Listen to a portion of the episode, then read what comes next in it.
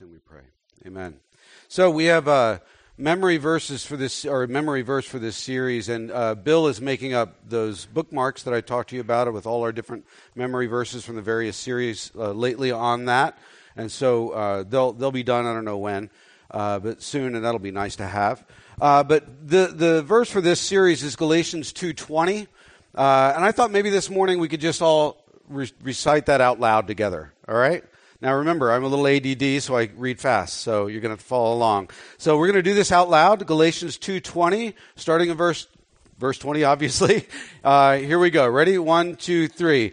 I have been crucified with Christ, and I no longer live, but Christ lives in me. The life I now live in the body, I live by faith in the Son of God, who loved me and gave himself for me. That's a nice verse. I love that verse uh, really is a, a, an encouraging verse to, uh, to memorize. So, uh, we are in this series, Hard Conversations. Uh, if you're new with us, you stepped right into it, right? You know, uh, but this series is designed to help us to, um, you know, as Christians, to have discerning and effective conversations in love with people that might think differently than us. Uh, I'm urging us all to listen to God's voice during this series to really kind of be, uh, be not, not necessarily this is the pastor's opinion, but really listen to the voice of God. And I hope that my words, my demeanor, you know, are a conduit for the message that God would want to convey as we meet together um, whatever he has to say to us through his word. So we're addressing five different affirmations in this series, which give guidance for how to love uh, as kingdom people in good communication with others. Um, the thread and the basic value of sort of learning from others, particularly those that don't uh, think like us, uh, uh runs throughout all these series, are these sermons. Excuse me, dry mouth. Um, and we want to learn how to have these hard conversations with others in love, right? Uh, bringing thoughtful perspective to uh, the challenging topics of life, and there are plenty of them these days, right? We don't want, we, ha- we have no interest, let me be clear about this, that we have no interest in being compromising in our beliefs, our convictions, and our values as Bible believing Christians, right? But we do want to be able to speak those things well to other people. Um, our first week, if you were here, and if you weren't, this is what we talked about. We asked the question Are we reflecting or overcoming division? Are we reflecting or overcoming division? And we looked at how Jesus prayed for our unity um, in the book of John, recognizing that thought is the defining factor of unity with Jesus and in the body of Christ, which is the church, right? So thought is the defining factor of unity. And, and we want to submit ourselves. Uh, we said this, uh, that we wanted to submit ourselves to His guidance, right? Uh, in His Word, in His Spirit, uh, in the church, in order to be true to Scripture, to gain unity, to glorify Christ, and to fulfill His mission in the world. It's all about God's, uh, God's glory and God's mission, right? uh, constantly growing in our understanding of the scriptures, um, what they communicate God to be, and you know who we are in light of His revelation to us in these things. You know all that stuff. We want to conf- you know conform ourselves to Jesus, right? We want to to to be be transformed into His likeness uh, as we go about life, and that's an important aspect of the Christian life. Last week we stated our first affirmation if you remember, uh, said, we said that God has all truth, um, but we don't have a perfect understanding of truth. God has all truth, but we don't have a perfect understanding of truth. So God reveals truth to us, and we have to interpret it. If you remember, uh, we don't fully grasp all that God is or, or, or has communicated to us, but we are to grow in it as Christians. We are to understand it and grow to it and seek it and all that kind of stuff. But there are things that we definitely do know concerning God and the Christian life from the scriptures, you know, that the church has agreed upon uh, for centuries, and and we have to we ha- we have to learn to stand on that truth and and do that in humility as imperfect humans in process, right? Um, but we shouldn't be afraid of having strong convictions or having strong beliefs and values, coupled with the humbling knowledge that we can be wrong, especially uh, in the murky waters of personal opinion on hot topics, right? which we have plenty of room to do that these days. And so today we're going to look at our second affirmation, which is being loving is as important as being right. Being loving is as important as being right. Being right sounds so strange to say these days, right? And we all feel that. Turn to page 785 in your church Bibles to 1 Corinthians chapter 13 verse 2, page 785 in that Bible right there in front of you on the, on the chairs. And you remember, I'll be cautioning us throughout this series, uh, and I, I don't want you to read that statement as only being loving is important. That's not what it says, right? Read it as it is written. Truth is actually equally important in the process of being loving. Truth is equally important in the process of being loving. So we need to love truthfully and we need to truthfully love, right? 1 Corinthians 13, 2, our central verse for, for the day says, If I understood all of God's secret plans and possessed all knowledge, and if I had such faith that I could move mountains, but didn't love others, I would be nothing. So if I could do wonderful, great things, you know, but I didn't love, I'm not worth much, right? Now let's remember, as we think through this, being right matters. It does. It really does uh, we, we should be clear that doing our best to be in the right is actually very important. That sounds so strange these days, but it is true. Christianity isn't an excuse for intellectual laziness. It's really not. We ought to be zealous about understanding the scriptures and coming to correct conclusions about them. We ought to think and research and work diligently to understand uh, the political and the cultural sort of complexities of our day and what it means to be a faithful follower of Christ in the midst of all of that. That's definitely true for us. So for the Christian who wants to be used in kingdom work or be used in the kingdom of God, um, we give up the right to intellectual laziness, right? We just do. That's why things, simple things like a good prayer life and, and discipleship relationships and, and uh, Bible studies and, and quiet times are all so important, right? We are constantly growing and understanding, becoming experts on people and the situations in which we find ourselves in order that uh, we can be good communicators of Jesus, right? An effort driven not by the pride of being right, but of the love of serving Jesus by serving humanity, by loving humanity really well into truth. So being correct or, or solid in our convictions, beliefs, and values as derived from the scriptures is important because people are important and because even, maybe even more importantly that the, the name of Christ is at stake right? So we want to re- represent him well as his ambassadors. And that, my friends, is a labor of love at its foundational level, right? It is, it is really a, a topsy turvy getting your, yourself dug out and ripped apart and, and reordered uh, all throughout life. So it's a, it's, a good, it's a good exercise.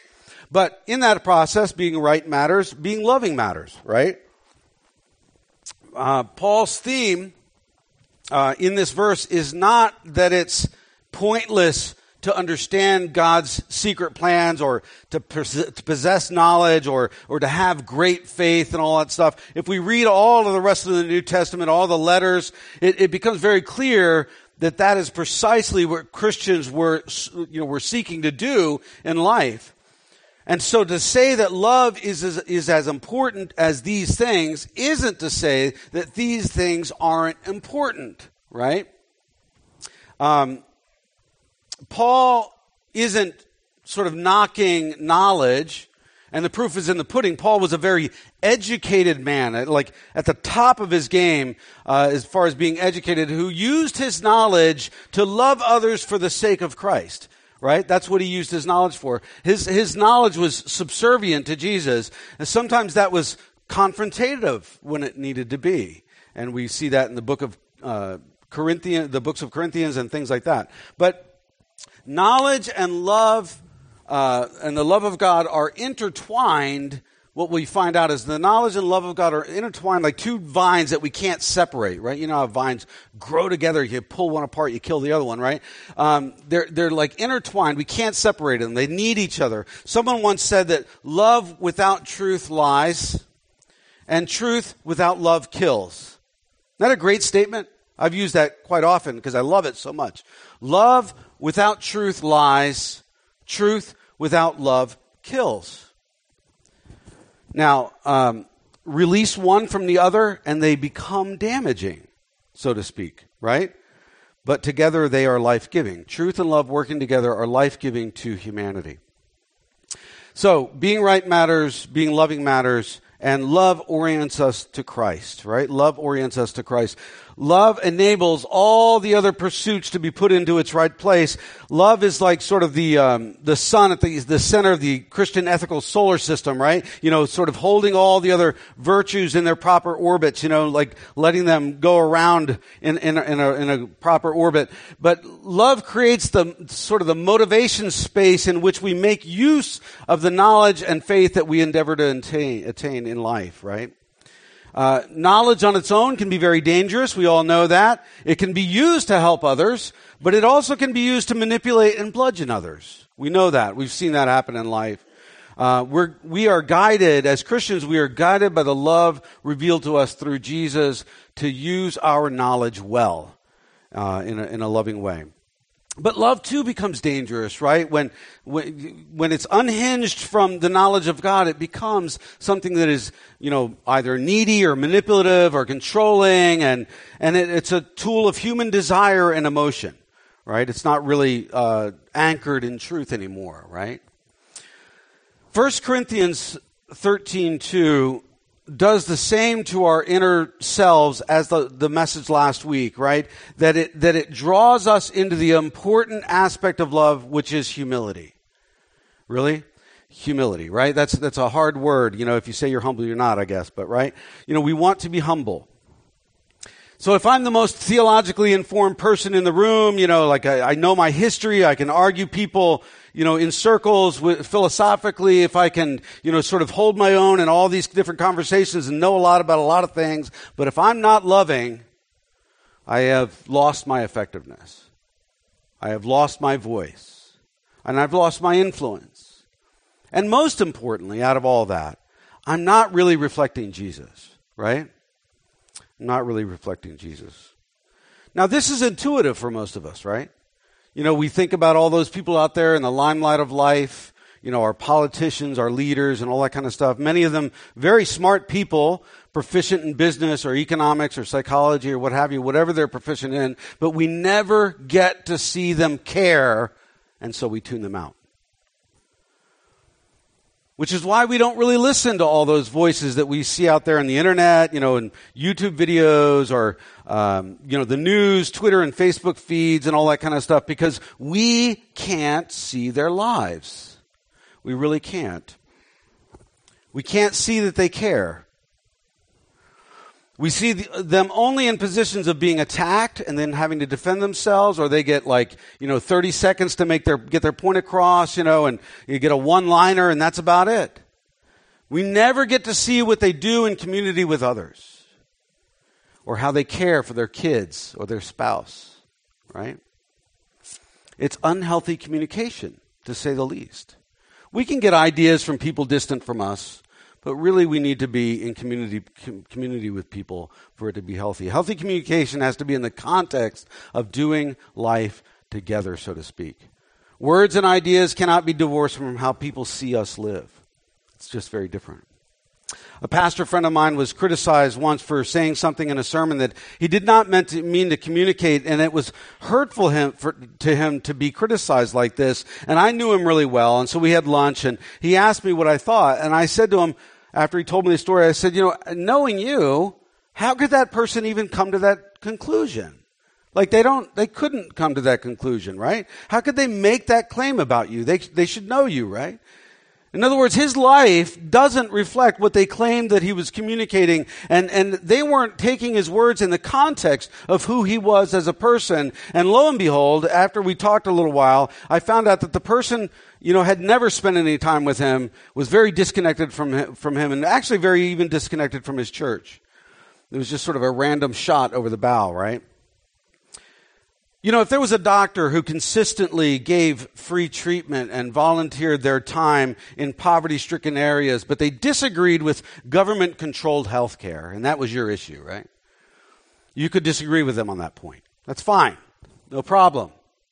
But you might overstep your line, the line if you blame them for not caring for the poor if you didn't take their lives into account. The question is, what are we doing? You know, how is love showing itself not only in our words, but practically in our lives to other people around us? Because love isn't an emotional feeling. It's not acquiescence. It's not agreement on a hot topic or issue or a political stance. Love is an action and a devotion for the well being of others. And that can be very different than our political worldviews on issues at hand. And we cannot possibly take action on every little thing we think out there, right? So we do our best to focus right on loving those people right in front of us. Love is a decision to act in ways which are beneficial to humankind, which is why the knowledge of God is so important because God created the world and everything in it to operate in a certain way which is life giving to all of us. I'm reading through the Old Testament right now, and it's so obvious that the guys, the kings that follow the Lord, brought life to the community. The kings that didn't just destroyed everything around them. We've also heard it said that I don't care how much you know until I know how much you care. I don't care how much you know until I know how much you care. That's kind of true, right? 1 John 4 8 says, Whoever does not love does not know God because God is love. God is love. If you want to know where love is, look, look to God, right? He is where a love originates from. He, he, you know, he is true love. He has, he has standards which aren't, you know, to be regarded as limiting, but rather as freeing, since they are in line with how we were created to be, and, and they make us complete and they make us full. His moral standards are actually loving, although unpopular at times. They're actually loving. And just because somebody disagrees with what God says or who God is created to be or communicated to be in the scriptures, it doesn't mean that God is an ogre or the cosmic killjoy, right? It means that they have not grasped the deeper reasons why God calls us to these things, and they need to take the time to adjust their thinking to God's thinking. As we said last week, justice is a trait of God which should be reflected in us naturally as Christians, right? This week we say that God is love, which also should be reflected in us and in our relationships with each other. And part of loving is how we speak. I think a lot about that as I stand up in front of you every week. I really do. How we speak, our body language, you know, the words we choose and the intonation in which we say them. Staying at the table in community with others, having our hard edges knocked off of us, is the process by which the Spirit of God uh, makes His Word and His character real within us, right? And it makes us more complete and loving people. But you got to stay, you got to work it out. Scripture teaches that you cannot be a Christian devoid of the local church. I heard a guy on the radio this week was like, I, I'm a Christian I believe this, but I don't go to a church. And I'm like, well, it doesn't work that way, brother. It just doesn't work that way. Scripture teaches that you cannot be a Christian devoid of the local church. As community is reflected in the Trinity, we are made like Christ in community with other people, the local church, in the local body of Christ, right? We're, commu- we're commanded, actually, in Scripture, to continue to meet with one another in fellowship and in word and worship and all that stuff. And this is one of the greatest reasons why. Because we need it. We not only need Jesus himself, but we need Jesus in community to become like Jesus. Isn't that a strange thing? Now, these days, love has been diminished to acquiescence or celebration of anything that any random person desires. We're deemed hateful if we disagree with somebody. It's as if somebody feels something, they think something, so it must be true for everybody else, even though that might be contradictory with the guy right next to you. It's a culture of relativism that we talked about last week, and much of it is not rooted in the truth. And therefore, it is damaging to the human soul. Is damaging to the human soul. It is contrary to scriptural teaching about who God is and humanity in light of who God is. And let me say this it's a satanic brilliance. It is absolute satanic brilliance to divorce love from truth so that the truth teller becomes the evil one. Let me say that twice. It is satanic brilliance to divorce love from truth so that the truth teller becomes the evil one in society. And that's what's happened. That is exactly what's happened. God's love is truthful and straightforward.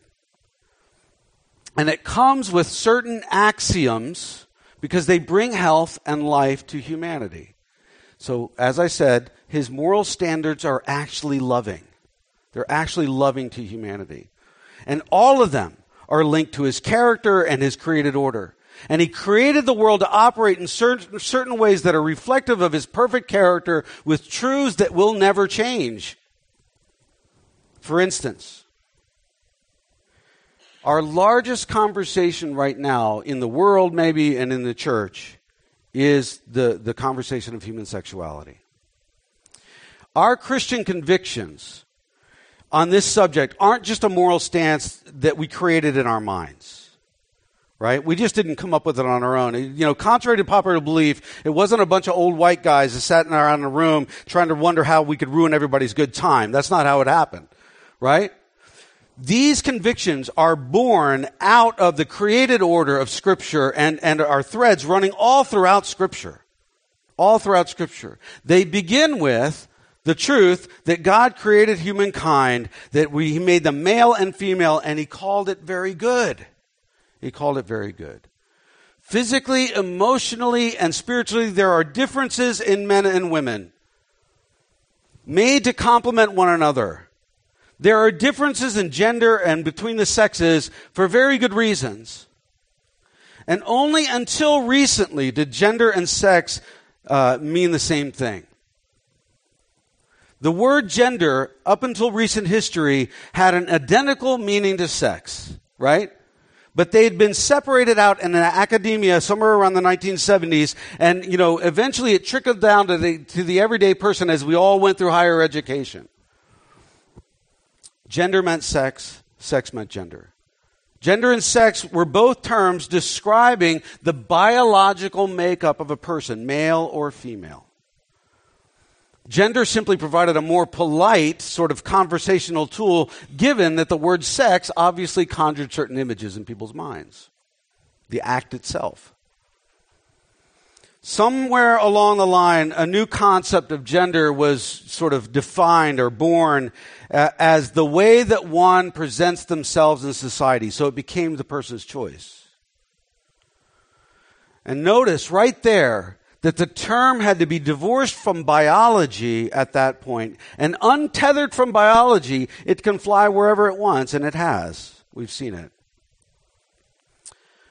Christians, though, confess that our spirituality encompasses our physical reality that creation, biology, nature are all important, and actually God deems them as all very good. They are spiritual, and we are embodied spiritual beings in a spiritual material world. There's an order God has placed on us in how we operate in life, how we interact sexually even, which is uh, reflective of God and his relationship to the church. So Christians adhere in order to reflect his complete character and his love to the church as well as to the world around us. We believe biology to be a spiritual thing. God created it for certain purposes, which he outlines in the scriptures. Part of that is life giving, having babies. The scriptures begin with a wedding in Genesis, and they end with a wedding in Revelation. Do you ever think about that? And all throughout the scriptures, there's this language of love between the sexes communicated constantly, which, which, uh, uh, you know, images the church's relationship with God himself. It communicates love in all of its forms, you know, even physical, erotic love, and, and as well as all the attributes that are necessary for a loving relationship to, to exist and last and endure through time. Submissiveness, respect, fidelity, commitment, forgiveness, so on and so forth, all, the, all things like that. Now, I got to say that, you know, we can't take the time today to run through all the biblical sort of citations to these allusions, but we hope to in future sermons. We hope to address this more and more as we go on. And, and the reason being is it's such a big deal in our society right now. It is a huge deal. And we cannot be silent on it. But to say that one can go outside of church conviction on human sexuality and the relegation of sex in marriage between a man and a woman is to go outside of God's will and to incise what we don't agree with from the scriptures, which is to conform God to our image instead of ours to his. Which is very, very damaging to the human soul, to humanity across the board. So, in our day and age, the truth that we speak to some people, especially in areas such as this, may feel at the onset to be unkind. It might feel that way. However, listen to this very closely. Christians see beyond emotion, beyond feeling, and even beyond desire. We are not just concerned with how somebody feels, but for the state of their soul, which goes beyond that. It goes deeper than that. And we realize from the scriptures that every aspect of life, physical, emotional, and spiritual, all play into this stuff. It's why we're willing to have the hard conversations. It's why we're willing to do that. We all may have certain desires and feelings on the surface which drive us to do things uh, or make decisions which are damaging to our soul. It's not just limited to this, you know, this issue, right? So the Christian speaking truth and love may offend somebody. We might offend somebody. But that offense should always come because of the truth spoken in love to that person, right? And not due to our attitude towards them, and never due to our hurtful or disrespectful words or actions towards them. We have no business doing that stuff. You know, people like Ricky Gervais, I love him. He's, we're total opposites, right, as far as our beliefs. But uh, he believes that science is an affront to Christianity. I brought this up recently. But we just don't agree with that in the church. I don't see where he gets that. We don't agree with it. Science is not the church's enemy. It's not. It's our friend. The physical world with all its laws of physics, all created by God. That's what I believe. Right? We just acknowledge that sin somehow, some way, has thrown a fly in the ointment. That's all we're saying, right? Which even has physical ramifications or repercussions. We welcome science, and we feel it actually bolsters the axioms of scriptural life in the end, although that may take time to unfold before us as finite people try to figure out infinite things, right? Sometimes it seems like they're not working together, but eventually you find out that they do. But Ricky Gervais and our culture have taken to ignoring science, at least in this aspect of divorcing gender from sex. They have. Denying the very obvious physical makeup and adding new categories beyond what physically and scientifically is obvious to the naked eye.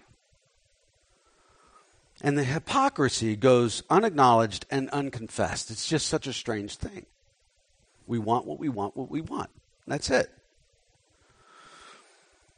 Was there a need to redefine what it means to be a man or a woman in society? Yes, there, there, there was and probably still is. Social constructs are sometimes narrow and unfair and limiting and all that kind of stuff. But redefinition can t- be taken too far, which we usually do. We always swing the pendulum too far. And, de- and it, deny, it, it could deny what is truly masculine or truly feminine, which is actually wonderful and reflective of God. Is there room and grace for those who struggle with same sex attraction in the church? Sure, there is. Sure, there is. But is there room for the practice of homosexual lifestyles in the Christian church and have it reflect God and reflect the church? No, I'm sorry to say it there is not. There is not. All of us have our point of struggle in the Christian life. We all do. These are no different, you know, than someone else's anger or overindulgence in some other area, you know, or some other outward action. They're just the things that we struggle with in life. No one is any better or worse than the other person. Being loving is as important as being right. And being right is as important as being loving. And being right should be tempered strongly with love and respect and gentility of Jesus because we are handling the human heart and being loving doesn't compromise truth either. It just doesn't. It's a great witness to see a really smart, gifted person lovingly and humbly serving others by leading them deeper into truth. Have you ever noticed that Jesus spoke rather sharply to the religious, religious elite? That he very openly, you know, confronted religious pride? You know, the Pharisees had all the knowledge but none of the love, right? They really did. Pharisees probably didn't take too kindly to be, calling, be called washed, washed tombs or a brood of vipers. They probably didn't like that too much. Jewish peoples probably weren't very happy when Jesus came into the temple and overturned tables and whipped people. There's a time and a place for a sharp word, and that may come from another brother and sister in the faith and whatever you know, issues that we're, we're walking through. But, but for those on the outside, Jesus spoke pretty kindly to them, didn't he? However, he also did not overlook their sin. He didn't just turn a blind eye. He confronted it directly. And you often hear him ending the conversation with, Go and sin no more. Go and sin no more. It is important how we live. Read the account of the woman at the well. He was very gentle with her. But in no way did he excuse her sin. He confronted it directly. And I think his intonation with her was very different than it was with the Pharisees, since they were operating out of religious pride, and she was probably operating out of like, you know, hurt and loneliness and things like that. She had all these husbands, and the guy she was with at the current time was not her husband or something like that her lifestyle was still not excusable in the kingdom of God because it wasn't good for her and it wasn't good for anybody else around her and it didn't reflect the fidelity and the commitment of God to his church. So what do we do if we conclude that a sister or brother in Christ is, you know, deeply wrong about a moral issue? Well, first we choose we choose operative word choose we choose to love that person. We may not feel like loving them at times, but we choose to love that person. It doesn't mean that we have to agree with them. It doesn't mean that we have to affirm their belief or, or even affirm their actions. That does not, that's not what it means. But we can decide that since Jesus loves all of us in our own wrongheadedness, I mean, I get up every day and probably do something that Jesus is not pretty, very happy with me about. We can choose to love this other person as well. Right? That's humility. Knowing that you need Jesus' love as much as they, they do, right? Second, we try to persuade that person with gentleness and respect. We try to lead them into truth, right? In an age where two sides constantly yell at each other without any real dialogue, which is really what's happening out there right now, we engage in church, in church we engage in, ten, in intensive listening and actual attempts to loving persuasion. And persuasion can be an act of love. It's not just manipulation. Manipulation actually got a bad rap. It can actually be a good thing to manipulate somebody to something good. Right? And this typically happens better in the context of one on one, like face to face conversations. Sometimes it can be done in email. That's still a little tricky, but definitely it should not be done over Facebook or whatever out in the, all these like social whatever medias. It just, it just doesn't work.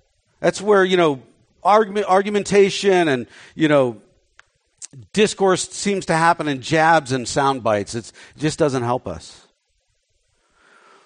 Third, at some point, we choose to let it go. We choose to let it go. Realizing that people will change over time. Give, be patient, right? Perhaps you're familiar with the story of Paul and Barnabas, you know, parting ways in the book of Acts. They were friends, they were partners in ministry and all that kind of stuff, but they came to some sharp dis- dispute, which, you know, and they had to part ways. They had to go separate ways. However, from all accounts, it seems like that, that was uh, managed with some respect and some, some care for each other. Uh, Paul actually praises Barnabas later in, in, in the scriptures. And then finally, fourth, there are occasional circumstances when, especially in issues of leadership, church discipline must take place in light of unrepentant sin. If somebody just for, refuses to listen to reason, and especially if they have influence and a positional authority over people, they need to be dealt with. And, and those are very difficult times, they're very solemn times, and they should be done in community with prayer and guidance from the Spirit and from the Word of God. So, let's do this well. Let's be responsible to dig into the scriptures ourselves, to know Christ, to know what, what the scriptures talk to talk uh, tell us about who God is and who we are in light of Him and all this stuff. Let's not get oust and and jettison our convictions that the church has held on to for centuries so quickly, and then find ourselves ten years from now upset that we didn't listen well. Okay, let me pray for us, Father. We thank you that you are God of the universe, that you are Lord of Lords and King of Kings, that you created us, you loved us, you care for us, you've pursued us. You're patient with us, and we especially thank you for the cross that paid the price for us, for your resurrection that opened up the door to heaven. We thank you that your blood covers us. Come and teach your children. Convict us in great ways. And even if we disagree, we pray that we would give healthy respect to one another as we have difficult conversations. In Christ's name we pray. Amen. We're going to pass the tithe